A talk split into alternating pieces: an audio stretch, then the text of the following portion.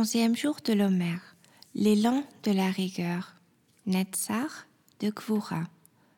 Après avoir traité l'amour de la rigueur, ensuite le courage d'utiliser notre puissance, puis la beauté du courage que nous trouvons dans nos héros favoris, nous voulons aujourd'hui examiner la gestion de notre élan et de notre détermination.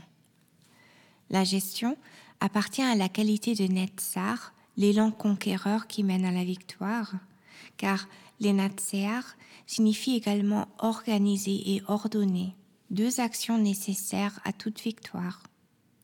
Surtout, ne pas détruire. Si nous ne savons pas gérer notre élan et notre détermination envers autrui, cela peut nous amener à le briser, à briser son vase, son vaisseau ou sa tente selon les métaphores bibliques.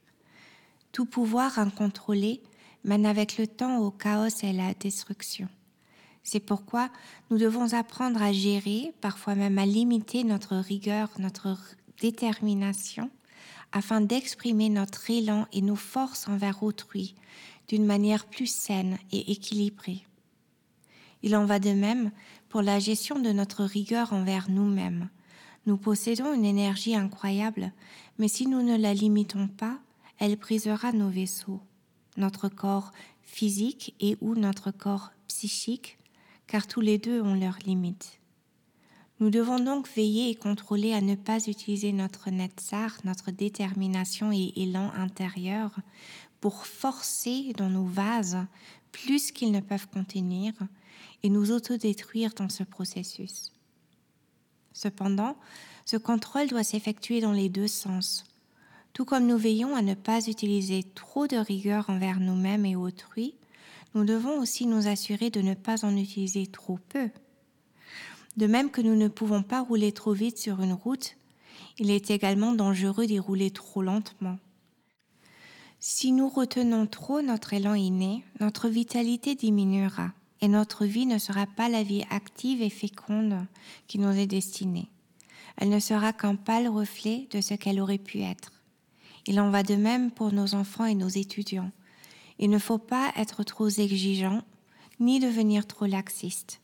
Nous devons trouver le juste milieu et la tension nécessaire qui assurera le progrès sans briser les vases.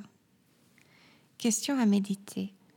Est-ce que j'utilise ma force intérieure et ma détermination adéquatement?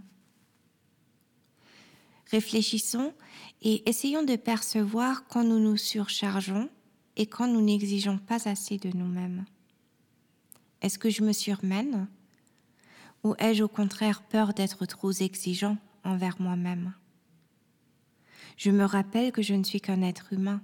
Sans me surmener ni rester un nain spirituel, je peux trouver l'équilibre pour grandir sainement dans la maturité.